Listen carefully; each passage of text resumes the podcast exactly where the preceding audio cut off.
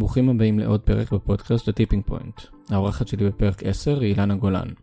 אחרי ילדות שנה בין ארצות הברית לישראל, מצאה עצמה אילנה בחיל אוויר, ומשם הדרך הברורה להנדסה וההייטק הייתה קצרה.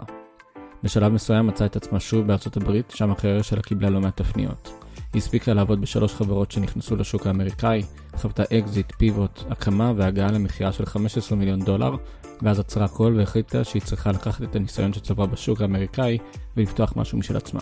כיום אילנה מנהלת את קרן ההשקעות גולן ונצ'רס, שמתמחה בכניסה לשוק האמריקאי. הטיפים של אילנה נגעו בגישה לחברות ומשקיעים שאין ביניהם היכרות אישית, החשיבות בלהכיר את הקהל ומה זה באמת אומר, איך עולים מעל לסף הרעש ולמה חשוב להתחיל בלתת ערך ולא לבקש אותו. אילנה בחרה לסיים בטיפ שנוגע לכל העבודה המקדימה ל-אם וי פי, מה אפשר להוציא מהתהליך ומה חשוב לשאול לפניו. האזנה נעימה.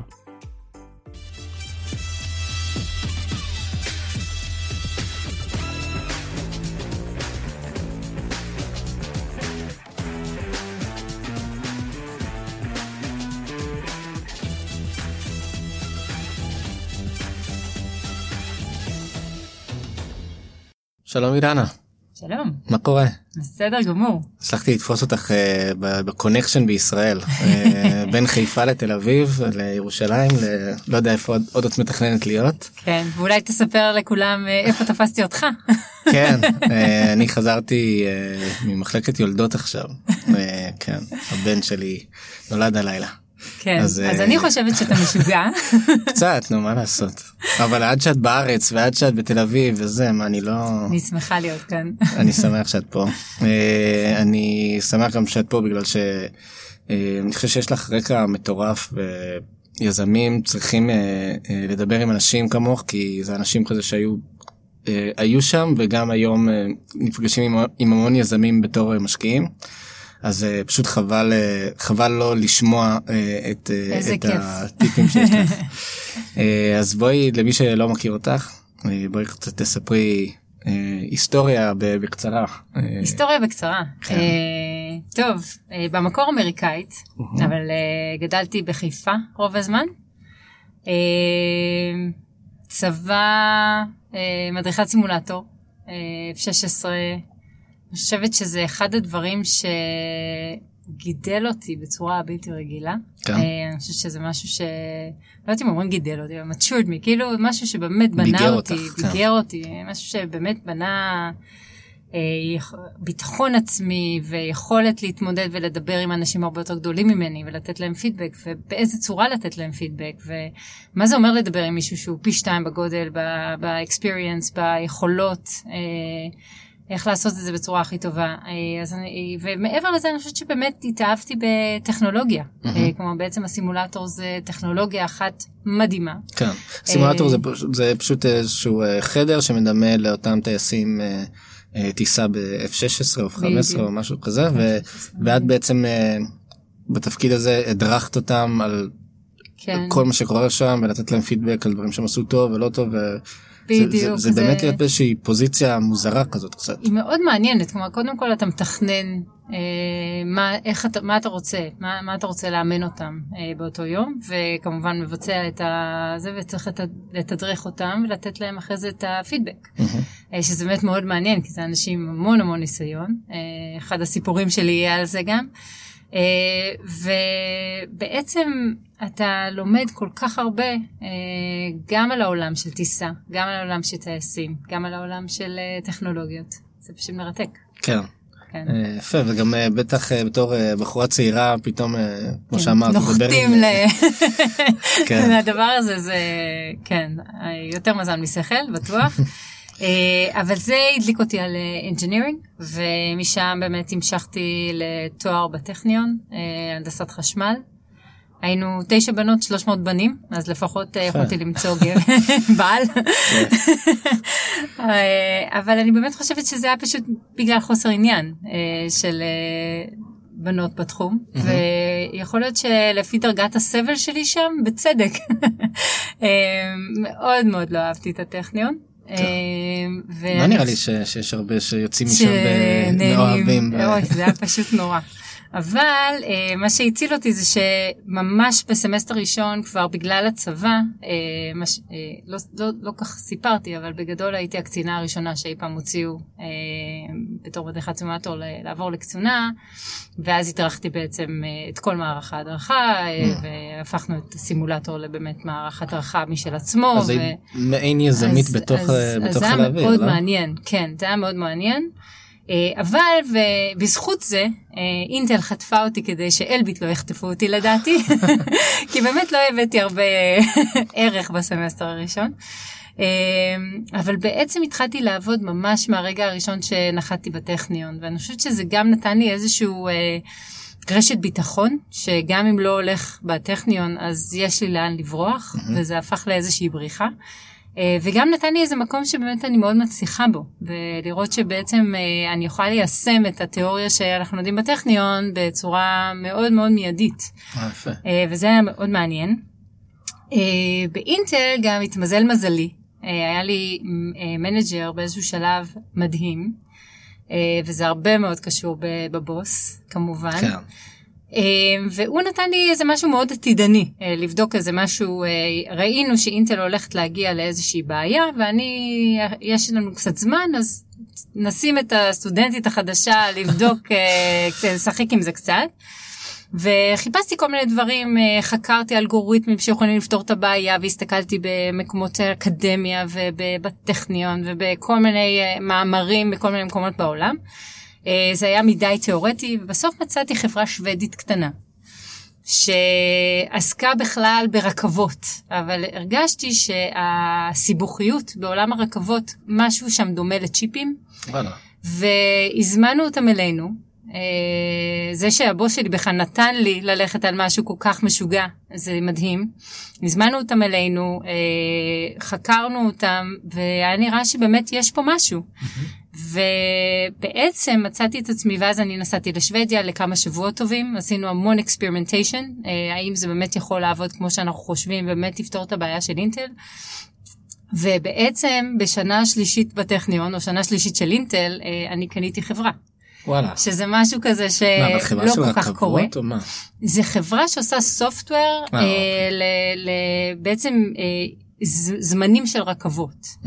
ויש שם איזה סיבוכיות מאוד מעניינת עם דילייז ואיך הפסים צריכים להיות ומה קורה אם משהו לא קורה טוב, ויש שם בעיות לא פשוטות בכלל, יוריסטיקות שצריך לעבור עליהן. שניחה בעיות אן פי hard נראה לי. בדיוק, כן. אן פי complete, וזה בעצם אחת היוריסטיקות שצריכה לפתור אותה בצורה מאוד מאוד מאוד יפה, ויכולנו להשתמש בזה גם ליוריסטיקות של צ'יפים, שנהיו יותר ויותר גדולים ויותר ויותר מסובכים, ופתאום היוריסטיקות האלה מאוד עוזרים.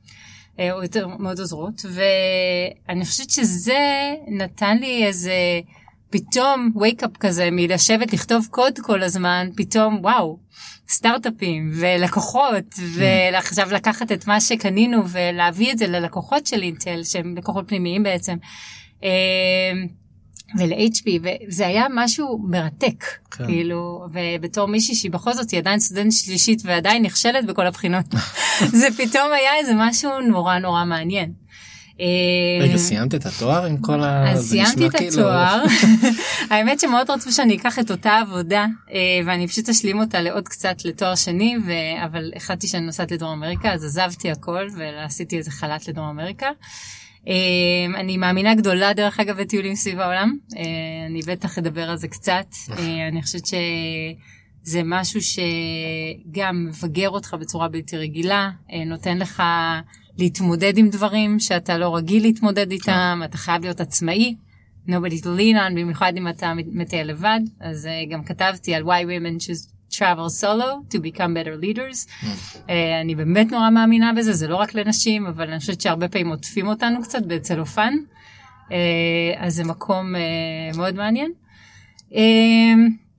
זהו, אז זה sparked my love for startups, זהו, זה כאילו הג'וק נכנס, ידעתי שמאותו רגע אני חייבת לשלב engineering, לעבוד עם לקוחות, סטארט-אפים, משהו אחר. כשהגעתי לארצות הברית, אז באמת אחרי טיול סביב העולם, עזבתי בעצם את אינטל, עשינו טיול סביב העולם, והגעתי לארצות הברית כאילו זה פשוט התחנה האחרונה. ואמרתי שמעניין אם אני יכולה למצוא עבודה, מצאנו דרך כמובן האינטל קונקשן מהר מאוד, חברה ישראלית, Vericity, שגדלה בארצות הברית, סיפור מאוד טיפיקל, חברת סטארט-אפ, אנשים מהממים, חלקם עבדתי איתם באינטל, חלקם למדתי להכיר והם פשוט נפלאים, והצטרפתי אליהם באמת בסוף סוף customer facing, הרבה יותר לעבוד באמת עם החברות הכי גדולות בעולם, עם ברודקום וסיסקו וכולי, וזה היה מרתק. ב-אלפיים וחמש קנו אותנו Cadence Design System בהרבה מאוד כסף. ושוב, החידק היזמי פגע בך. לגמרי, ואז בכלל באקסלרציה. האמת היא שמה שהיה היה מאוד מעניין, כי עכשיו פתאום הפכנו לקיידנס, הפכנו למפלצת הרבה יותר גדולה, שבשניות הראשונות בא לך לעוף משם. כמובן שמשחדים אותך מאוד טוב להישאר, אבל האינסטינקט הוא get me out of here, אני רוצה עוד פעם לחזור לחברה קטנה. ופה אני דווקא פונה ליזמים, ואני אומרת, אתם יודעים, דווקא השנה הראשונה ש... שקונים, המון המון שינויים מרתקים קורים בחברה. כן. וחלק עוזבים, וחלק זזים, ופתאום נפתחות הזדמנויות, ודווקא בגלל ששכדו אותי להישאר, פתאום ראיתי שאחרי השנה הראשונה, נפתחות המון המון הזדמנויות נורא מעניינות, עברתי באמת לעולם יותר של פרודקט, שרציתי להכיר אותו יותר טוב, רציתי להבין מה זה אומר, לאט לאט טיפסתי בהיררכיה שם של הפרודקט, של קיידנס. באיזשהו שלב זה באמת נהיה לי איטי מדי, אבל אני נורא נורא שמחה שראיתי את זה, ספגתי את זה, למדתי קצת על processes, למדתי מה קורה בחברות גדולות. אני חושבת שזה חשוב, זה קנה מידה מאוד מעניין. אני חושבת שגם אתה לומד, כשאתה בחברה גדולה כזאת, אתה לומד שה... כאילו, מה הבעיות שבאות עם הגודל? כאילו, שפתאום הכל נכון. נהיה איטי, והתהליכים אומנם יותר מוסדרים, כן. אבל קשה לך, כאילו, לעשות דברים. גם זו פרספקטיבה נורא חשובה לאחרי זה, ואני אדבר על זה טיפה, כאילו, בהקשר של סטארט-אפים, אבל זה חשוב לדעת את הקאוס של סטארט-אפ, את ההסו, את ה... סליחה בעל האנגלית, אבל throw spaghetti on the wall, let's see what sticks, כאילו זה, זה, ככה זה סטארט-אפ, ומצד שני, באיזשהו שלב אתה חייב לעבור לפרוססס, אחרת you can never scale. ואני חושבת שדווקא לראות את שני הצדדים, גם את הצד של הסטארט-אפ, וגם מה קורה כשאתה חלק מחברה גדולה, זה, זה פרספקטיבה מאוד מעניינת. אחרי זה בעצם עברתי כבר לפתוח את כל הסיסטמס בארצות הברית, חברה ישראלית, גם אנשים מהממים, מהממים, פתחת ממש את הברנד שלהם פשוט ברנד בארצות הברית, ובאמת מ-hiring את האנשים, וזה קשה לי להסביר, זה משהו אחר לגמרי. קודם כל אתה בא ל... nobody knows you, כאילו אף אחד לא מכיר אותך, כאילו אתה לא, אתה דופק על מישהו, מראה לו פרזנטציה, והוא אומר מי זה, מי הלקוחות שלכם? והאמת שאין לי אף תשובה טובה, וזה מין ביצה ותרנגולת שנורא נורא קשה לצאת ממנה, כי כל אמריקאי רוצה רפרנס, ואין לי רפרנס לתת לו. יש עוד צ'אלנג'ינג של היירינג, ושל עוד כל מיני דברים, של איך אני מתחרה עכשיו בגוגלס of the world, בפייסבוקס of the world, כאילו איך אני מתחרה בהם, הסטארט-אפ הקטן, שאין לו באמת הרבה מה לתת. צ'אלנג'ים מאוד מאוד מעניינים, של גם אני רואה דברים, מה ש... כאילו מעבר לאוקיינוס, שבישראל לא רואים אותם. ואני חושבת שזה אחד הדברים שאני, עוד פעם, אני, אני אדוש פה קצת היום, כי אני חושבת שזה אחד הצ'אלנג'ז הכי גדולים, המרקט פיט שמוצאים בישראל, הוא לא בהכרח המרקט פיט שנמצא ב, מעבר לים. כן, יש גם כאלה שיגידו לך שהוא לא, הוא לא ב, בוודאות המרקט פיט שמוצאים מעבר לים. זה כנראה נכון. עידנתי את זה קצת. כן. כמעט תמיד צריך לעבור איזשהו פיבוט או איזשהו שינוי משמעותי מאוד לחברה בשביל להתאים את עצמך לשוק האמריקאי או לקנדי וכו' למעבר לים. ובעצם שפתחת את הברנץ' הזה בוואלי, נכון? אז בעצם קיבלת מוצר שהוא מרקט פיט לשוק הישראלי, ועכשיו את צריכה איכשהו... להתבחבש איתו בשוק האמריקאי, וזה היה לא פשוט בכלל, כי בעצם השוק האמריקאי די הסביר לנו בצורה מאוד מאוד מעניינת, שזה לא מעניין. אני אדבר על זה טיפה, כי אני חושבת שגם מעבר לזה...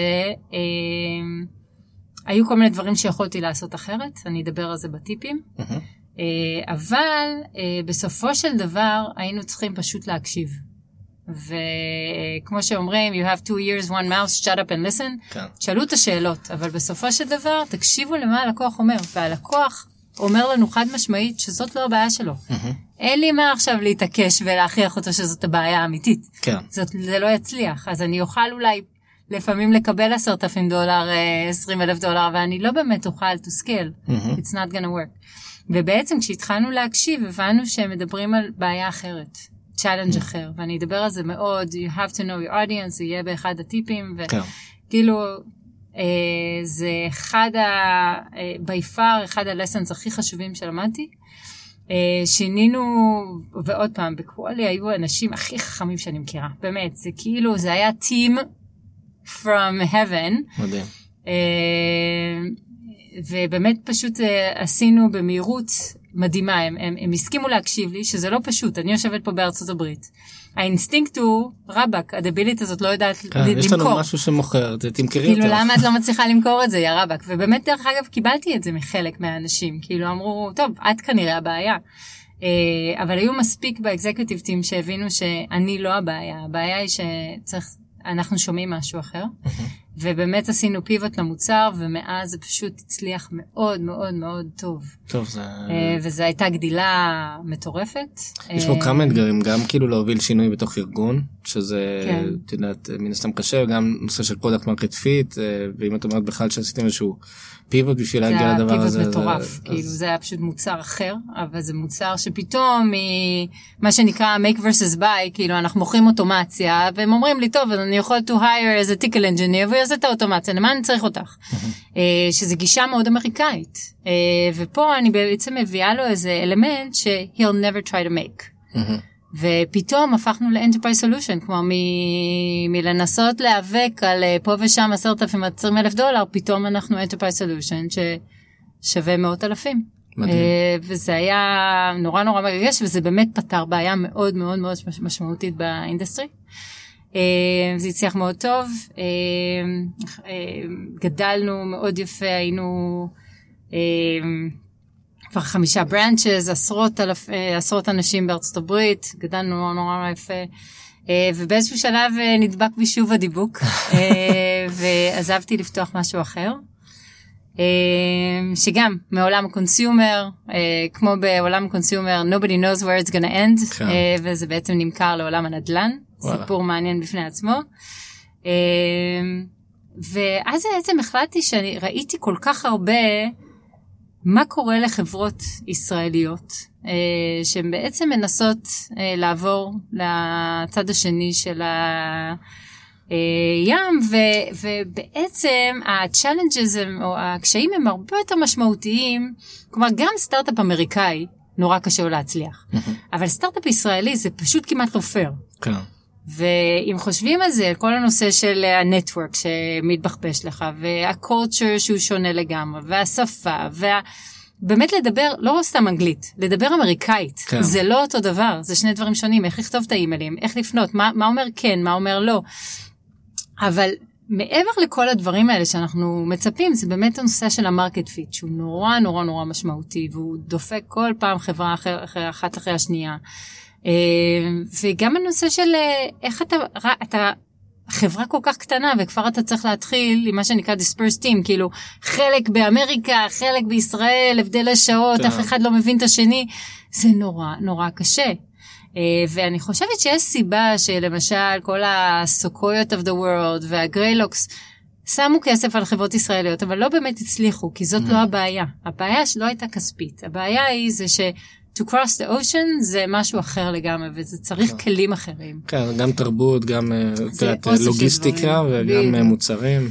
אז בעצם החלטתי להתפקס על זה, כלומר, העברתי כבר אי אלו חברות, והחלטתי שעכשיו אני בעצם מתחילה להבין, אתה צריך בערך שלוש חברות בשביל באמת להתחיל להבין מה באמת הדברים ואיך באמת לעזור.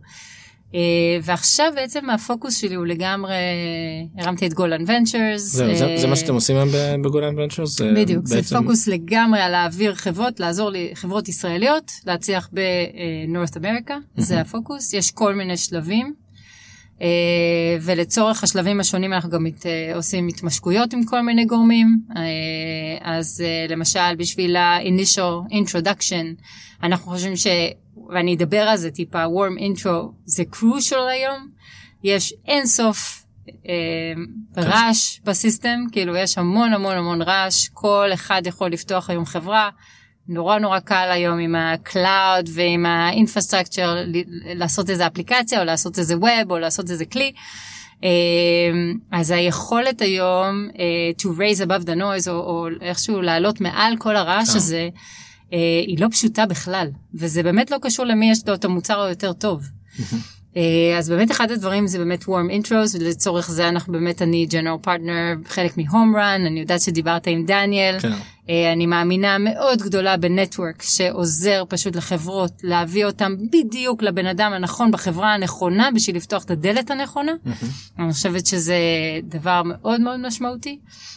מעבר לזה, אני באמת עובדת managing director יחד עם Kopiah Growth Advisors, שזה אוסף של אנשים שכל אחד senior וי פי בכל מיני public companies וכל מיני חבר'ה שהריצו דברים של billion dollars companies, שבעצם יושבים עם הסטארט-אפים האלה ומפתחים איזושהי אסטרטגיה, ואיך באמת להפוך להיות חברה אמריקאית לכל דבר, להישמע אמריקאי, לעשות את המסג'ינג האמריקאי, to tackle את האינדסטרי בצורה נכונה, על מה להתפקס, אני חושבת שהרבה מהחברות הישראליות מפספסות בגלל חוסר פוקוס, אז לעזור להם להתפקס, לזבנות אסטרטגיה, ואם אנחנו חושבים שזה נראה במקום הנכון, אז גם כמובן להשקיע.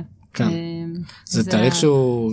כאילו, גם סופר קשה, וגם, אה, אנחנו פה בארץ מאוד מרגישים אה, דומים לאמריקאים, אה, כן. אבל, אבל אז שאתה, ש... שאתה מתחיל לדבר איתם, אתה מבין שאפילו בניואנסים אה, הקטנים, כן. בדיבור עצמו, אתה... אנחנו שונים, כן. כן. שזה דרך אגב גם היתרון שלנו, אה, אבל זה בהחלט גם משהו שאנחנו צריכים אה, לעבור איזו אמריקניזציה, לפני שאנחנו יכולים באמת... אה, כן. לבוא לאיזה וי פי ווולמרט ובאמת לעשות שואו כמו שצריך. כן. כן.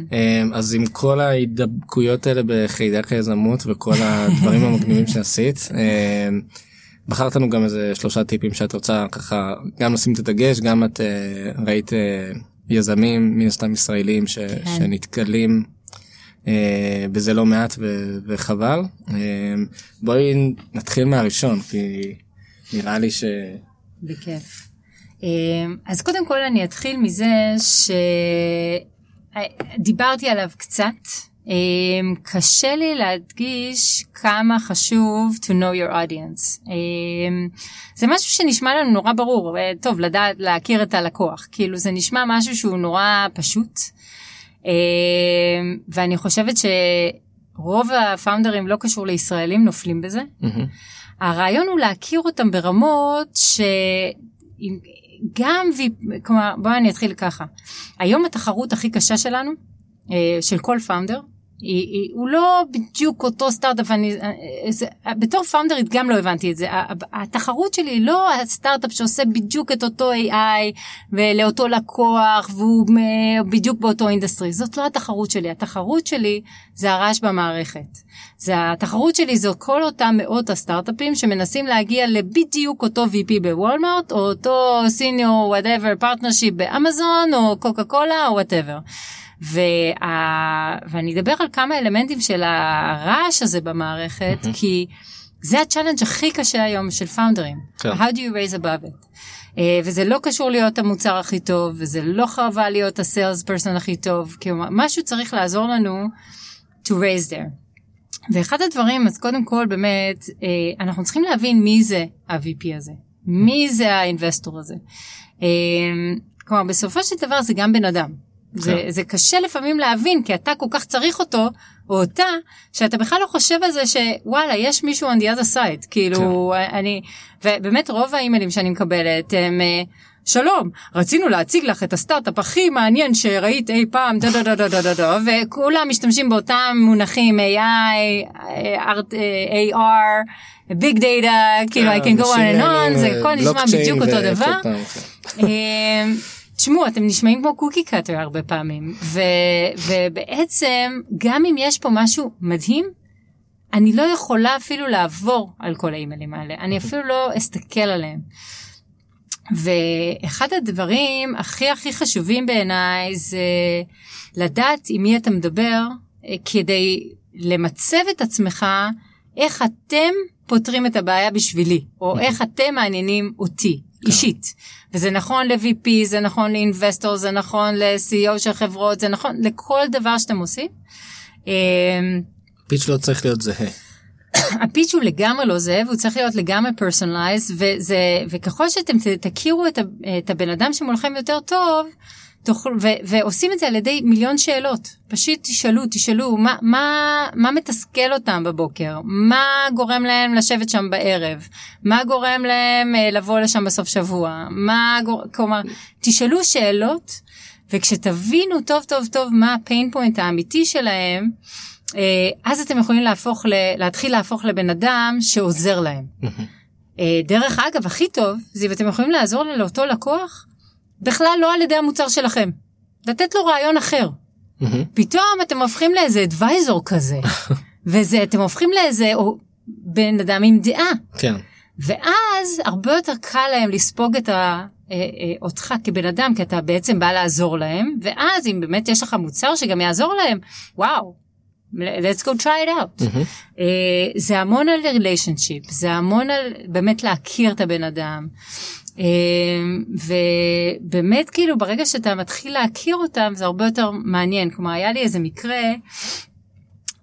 נורא נורא מעניין, היינו בפגישה מאוד קריטית, שהיה באמת צריך להיות להיסגר דיל מאוד מאוד גדול, ואני הולכת עם כמה מהחבר'ה שעובדים איתי, וכמו מנג'ר יחסית טוב, אני מנסה גם to delegate, לתת להם להציג את הדברים ולעשות את הדמו, כדי שלא כל הזמן אני אהיה זאת שדוחפת מרפקים ועושה את זה בעצמי.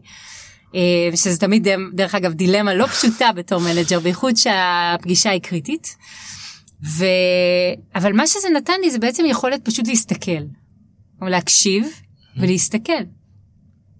ואני רואה שיושב בפינה בן, בן אדם, שלא משנה מה אנחנו אומרים, יש לו משהו מעצבן להגיד, והוא כל הזמן דופק את המוצר שלנו, ואתה רואה שהמנג'ר כבר מתחיל להשתכנע, האנשים שעובדים איתו מתחילים ככה להרגיש לא נוח עם המוצר שלנו, ואני רואה שעוד שנייה מרים לנו את הדלת, כאילו עוד כן. שנייה אנחנו לקח, לקחנו פגישה קריטית, ועוד שנייה אנחנו עפים משם, ובעצם בעצם זה שיכולתי באמת, להסתכל ולראות, לנסות to know my audience, אוקיי? לא תמיד אתה יכול לקרוא עליהם בגוגל, ולא תמיד אתה יכול לקרוא בלינקדאין, אבל כשאפשר, דרך אגב, מומלץ, במקרה הזה זה היה בהפתעה, אבל פתאום אתה מסתכל עליהם, ואתה אומר, רגע, קורה פה משהו, זה נראה כמו משהו שקשור באגו אולי, יכול להיות שהוא ניסה להביא איזה מוצר שלו, והוא לא התקבל, ובמקום זה הביאו אותנו, יכול להיות שהוא מפחד על הג'וב שלו, אני לא יודעת מה קורה, אבל משהו בדינמיקה, אני מריחה פחד, אני מריחה משהו שקשור באגו. בערך במשפט, בשאלה הרביעית, שבאמת הייתה כבר הקש שעוברת גב הגמל, בעצם הפסקתי את האנג'יניר שלי, ופניתי אליו ולבחור ששאל את כל השאלות ואמרתי לו, תשמע, מזמן לא שמעתי, שמעתי שאלה כל כך טובה, שזה דרך אגב לא כל כך היה נכון, אבל זה לא משנה באותו רגע. זה, זה ו... כבר... זהו, זה, זה כבר של... אתה באיזה. כן. ואז בעצם, תשמע, אני חושב, אני, עם ידע כמו שלך בנושא, if we partner, it's going to be gold. כאילו זה, זה, זה הולך פשוט להיות מדהים, אם אתה תביא את הידע שלך למוצר שלנו. אני חושבת שהוא כל כך התרגש מזה שאני נותנת לו קומפלימנט ליד המנג'ר שלו וליד הקפירס שלו, שפתאום אתה רואה שהוא מתחיל להתיישב יותר ביותר נוחות, פתאום הוא כזה קצת יותר זקוף, ופתאום הוא מוכן להקשיב. פתאום זה נראה לו כמו משהו, רגע, אולי אם אני אלך עם החבר'ה האלה, הם דווקא יעזרו לי. הוא מתחיל לפנטז. They will turn me into a hero, כן? כן. כאילו. לא, הוא מתחיל לפנטז על זה שזה בעצם הולך לעזור לו, בדיוק. ואז הופך להיות... בדיוק. אה, כן. כאילו לעודד את השימוש במוצר לגמרי. הזה. אבל יש אין סוף דוגמאות כאלה, כן. כאילו זה באמת רק דוגמה אחת, אבל you can, כאילו אנחנו תמיד אומרים, you can turn a Titanic in a conversation if you know your audience, כאילו mm-hmm. you can move people's mind, כאילו בשיחה לאנגלית, אבל כאילו אתה בבת אחת יכול לשנות נושא ול, ולשכנע אם אתה מבין מי מולך, כן. ודרך אגב זה נכון לכל דבר, זה נכון גם לילדים שלנו, כאילו זה נכון גם לקופאית mm-hmm. בסופר, כאילו זה נכון לכל דבר, אם אתה מבין מי מולך, הרבה יותר קל לך לקבל את מה שאתה רוצה. כן, גם אני חושב שבפגישות פיץ' האלה, בדרך כלל אתה בא עם איזושהי אג'נדה של כאילו, אני הולך לספר להם את כל הפיץ' ולדקלם אותו בעל פה, וכל המצגות ייכנסו בדיוק בשנייה הנכונה. נכון. ואז אתה מפספס את זה בכלל, כמו שאמרת, שמישהו בכלל לא רוצה את המוצר הזה, כי זה יפגע לו בכל מיני דברים, ו... ואתה יכול בעצם to leverage, כאילו לקחת את זה למקומות אחרים. ואני חושבת שדרך אגב ציינתי את הבעיה שהייתה לנו בקולי באמת, שבהתחלה פשוט באתי עם פיץ', אמרתי שעשיתי טעות, ובאמת באתי עם פיץ', כאילו באתי עם המצגת שלנו, שהייתה מצגת שעבדנו עליה בישראל, או שהחבר'ה עבדו עליה בישראל, והבאתי אותה לחבר'ה בארצות הברית, ללקוחות, ולא לא הבינו מה אני רוצה. אז בניתי יופי של relationship, אבל the product didn't make sense. אבל לא, I didn't try to know my audience. לקח לי זמן להבין שאני בעצם לא מכירה אותם. אין לי מושג מה הבעיות שלהם. אני לא יודעת מה ה-challenges שלהם. ורק אחרי שהתחלתי להבין, בכלל הבנתי שאנחנו צריכים לעשות פיבוט למוצר. אבל זה רק הרבה מאוד שאלות, והרבה מאוד הקשבה נותנים את זה. והרבה עשיר פגישות שכנראה נשרפו, אבל לפחות צריכתם ללמוד מהם משהו. אז כן. אז know your audience, אני חושבת שזה אחד הטיפים הכי הכי חשובים שלי. אני חושבת שהשני, שהוא קצת קשור לזה, אם זה מתאים. כן, כן, לא, זה גם מאוד מתחבר לדרך שעשית, שכאילו... כאילו עברת מכיסא היזם לכיסא המשקה, זה בערך, זה בערך כמו שאתה מתראיין איזושהי עבודה, אז אתה בתור מרואיין, אתה מאוד מתרגש ומאוד ככה מבולבל והכל, ואז כשאתה פתאום מתחיל לראיין אנשים למשרה, אז אתה, אתה פתאום נחשף לכל כך הרבה דברים שלא שמת לב אליהם, כל מיני טעויות שאתה עשית, כל מיני סיפורים שלא סיפרת נכון. אוי, זה אין סוף. אז אני חושבת שאתה צודק לגמרי, אני חושבת שהפרספקטיבה הזאת של to be on two sides of the table, להיות בשני צדי השולחן, דרך אגב גם ברמה של קורפורט שקונה חברה, ברמה של סטארט-אפ שמנסה להימחר, ברמה של פאונדר, ברמה של אינבסטור, כלומר, ישבתי בכל מיני צדדים של שולחן, שלימדו אותי לראות דברים נורא אחרת. אני אתן לך דוגמה דווקא באמת לנושא השני, שאני זוכרת שבתור פאונדרית נורא נורא הכעיס אותי שאינבסטורס לא עונים. אמרתי, מה זה המנהג הזה? כאילו, בן אדם שולח לך, לא משנה, יכול להיות חרא של רעיון. תכתוב סורי בתנאו, אבל כן. כאילו, תענה, תגיד משהו, רבק, כאילו, אני בן אדם. והיום אני רואה את זה אחרת, ואני חושבת שזה היה אחת התובנות הכי משמעותיות שהיו לי באמת במעבר הזה.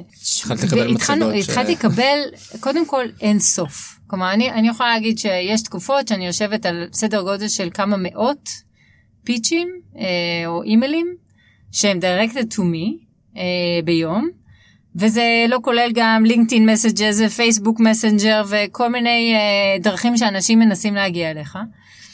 ולהגיד את האמת, זה כבר לא קשור למה הרעיון.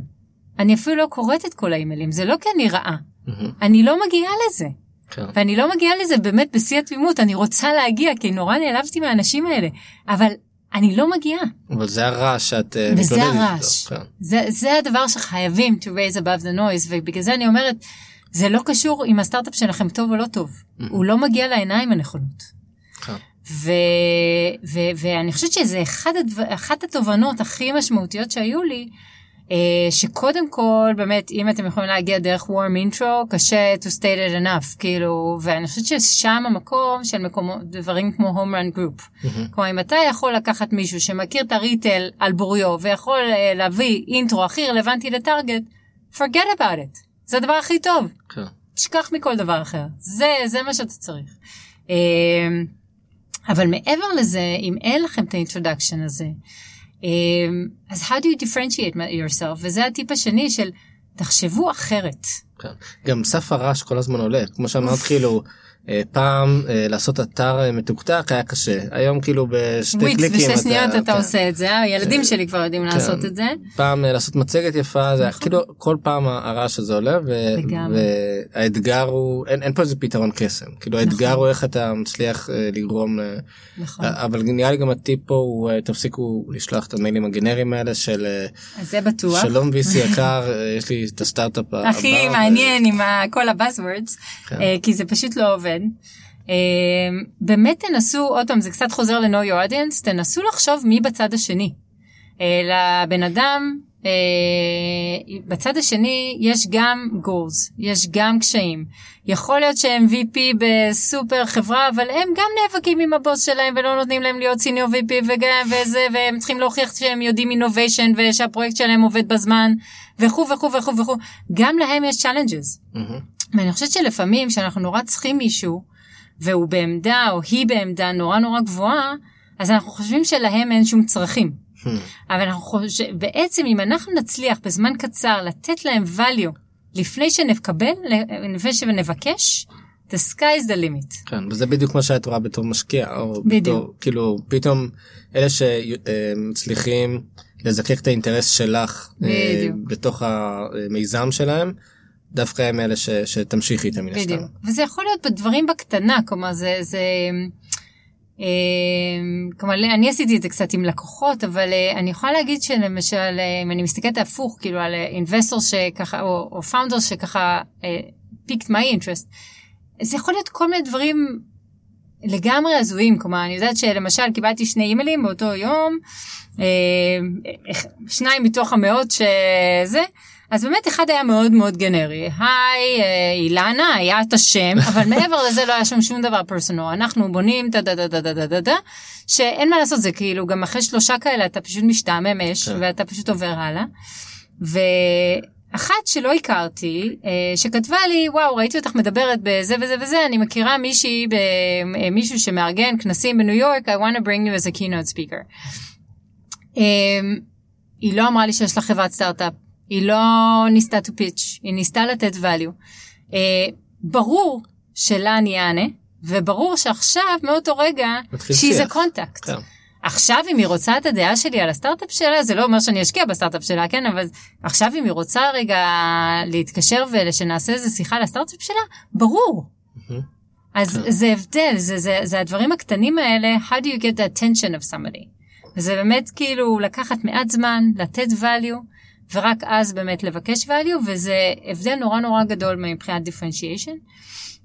מעבר לזה, הפיץ', כאילו, אני מאוד לא מאמינה במה שנקרא elevator pitch, אני חושבת שזה, אם מישהו ייכנס איתי למעלית, ולא יגיד לי אפילו שלום, ויבזבז לי את כל השלושים שניות בשביל לקשקש לי, הדבר היחידי שיצא מזה, זה שאני יודעת בוודאות, שלא יהיה second meeting.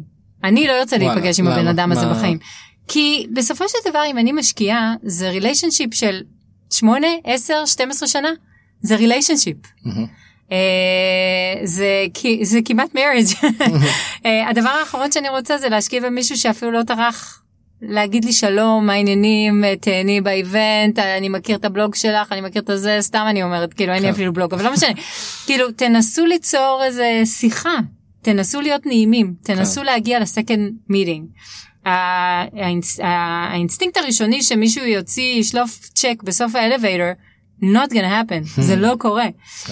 אז בסופו של דבר, הדבר היחידי שאתם רוצים בסוף האלווייטר פיץ', בסוף ה-היי, מה העניינים, מה אתה עושה, זה רק שיתנו לך עוד חמש דקות. זה כל מה שאתם רוצים. ואחרי זה אתם רוצים את העוד רבע שעה, ואחרי זה אתם רוצים את הפגישה. אבל צריך לזכור שהגול זה רק המידינג. אז תהיו בני אדם. תהיו נעימים. תראו חכמים. Everything's personal. זה הכל פרסונל. וקשה לי to stay enough. אני זוכרת שהלכתי עם איזה sales person מאוד מאוד בכיר שהיה אצלנו לאיזה לקוח. וטסנו עד אריזונה, שלסטארט-אפ זה קשה נורא, כי אין לנו כסף, וזה יש לנו כולו שעה, והבן אדם חצי שעה מדבר על פוטבול ווידר וכל מיני שטויות. עכשיו, אני מסתכלת על השעון, אני אומרת, are you kidding me? כאילו, הלו. הוא לא מוכר שום דבר, כאילו איפה, בשביל מה אני צריכה אותו? בדיעבד אני יכולה להגיד, הוא מוכר. כי הוא היבר את הריליישנשיפ. אחרי זה אנחנו יכולים לחזור מתי שאנחנו נרצה, כי זה היה פאן, והלקוח ירצה לראות אותנו שוב. אז, אז אני חושבת שאנחנו מסתכלים על זה קצת אחרת בתור ישראלים, אנחנו נורא מנסים להיות דיירקט, אנחנו נורא מנסים להיות תכלס, אבל התכלס לא עובד, בטח לא שם. כן, מעניין. עוד פער תרבותי שאני רוצה לחלק. כן, לגמרי. עכשיו אנחנו נעבור גם למשהו קצת יותר פרקטי, כאילו מעבר לבנייה, מעבר ליחסים עם משקיעים, אבל את מדברת עכשיו יותר על המוצר, על כל, כל ניסיון שהיה לך דווקא בתחום של המוצר. כן.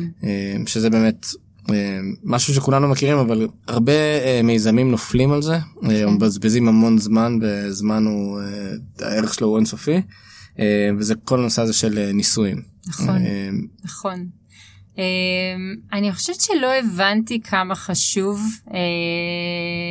to experiment, לנסות, או תמיד דיברו איתי על M V P, Minimum Viable Product, והיום בדיעבד אני יכולה להגיד לכם, שהניסויים הכי מעניינים שעשיתי, הם לא היו מינימום וייבו, ובטח לא וייבו פרודקט, כאילו זה לא היה שם שום דבר חוץ ממינימום אולי.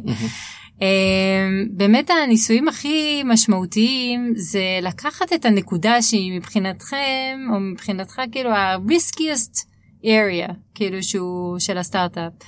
מה הסאמפשן הכי הכי ריסקי בסטארט-אפ, ואיך אני יכולה לבדוק את זה? ולפעמים את זה אפשר לבדוק על ידי דמו, ולפעמים על ידי סקרינשוטס, ולפעמים על ידי מוקאפ, ולפעמים על ידי אדברטייזמנט, שלראות אם זה מצליח, ולפעמים יש שם מיליון דרכים לבדוק את הדבר הזה.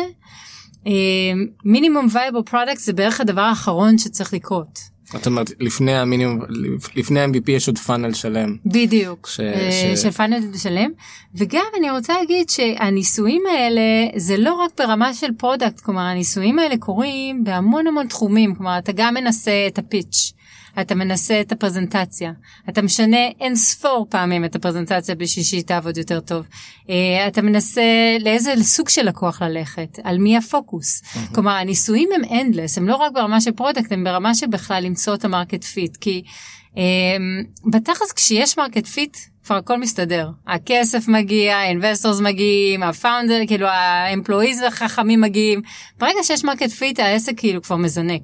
הבעיה היא שלהגיע למרקט פיט, זה, זה שם בערך תשעים ותשע נקודה תשע מהסטארט-אפים מתים. וכי, כי המון דברים derived from it, כלומר, אתה לא מוצא את המרקט פיט, אז אין לקוחות, ואז אין investors, והאמפלואיז עובדים, והפאונדר עוזבים, ורבים, וכאילו זה, זה מין כדור שלג כזה.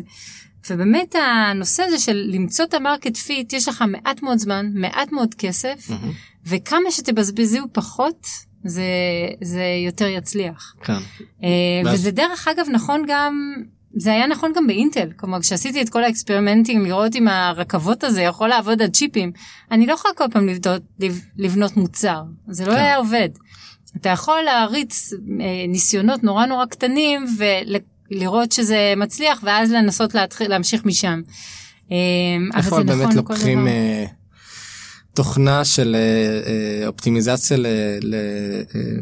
לתנועה של רכבות, ועושים עליה איזשהו M V P לדברים כאלה? זאת אומרת, איך אתה בכלל מחבר את שני העולמות האלה? כאילו...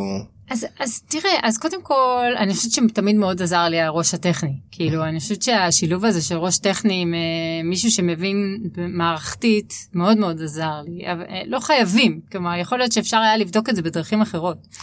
מבחינתי, פשוט פירקתי את האלגוריתמים אצלנו, פירקתי את האלגוריתמים אצלם, וחיברתי ורציתי לראות אם זה יעבוד יותר טוב. אז אני באמת פניתי לפתרון הטכני.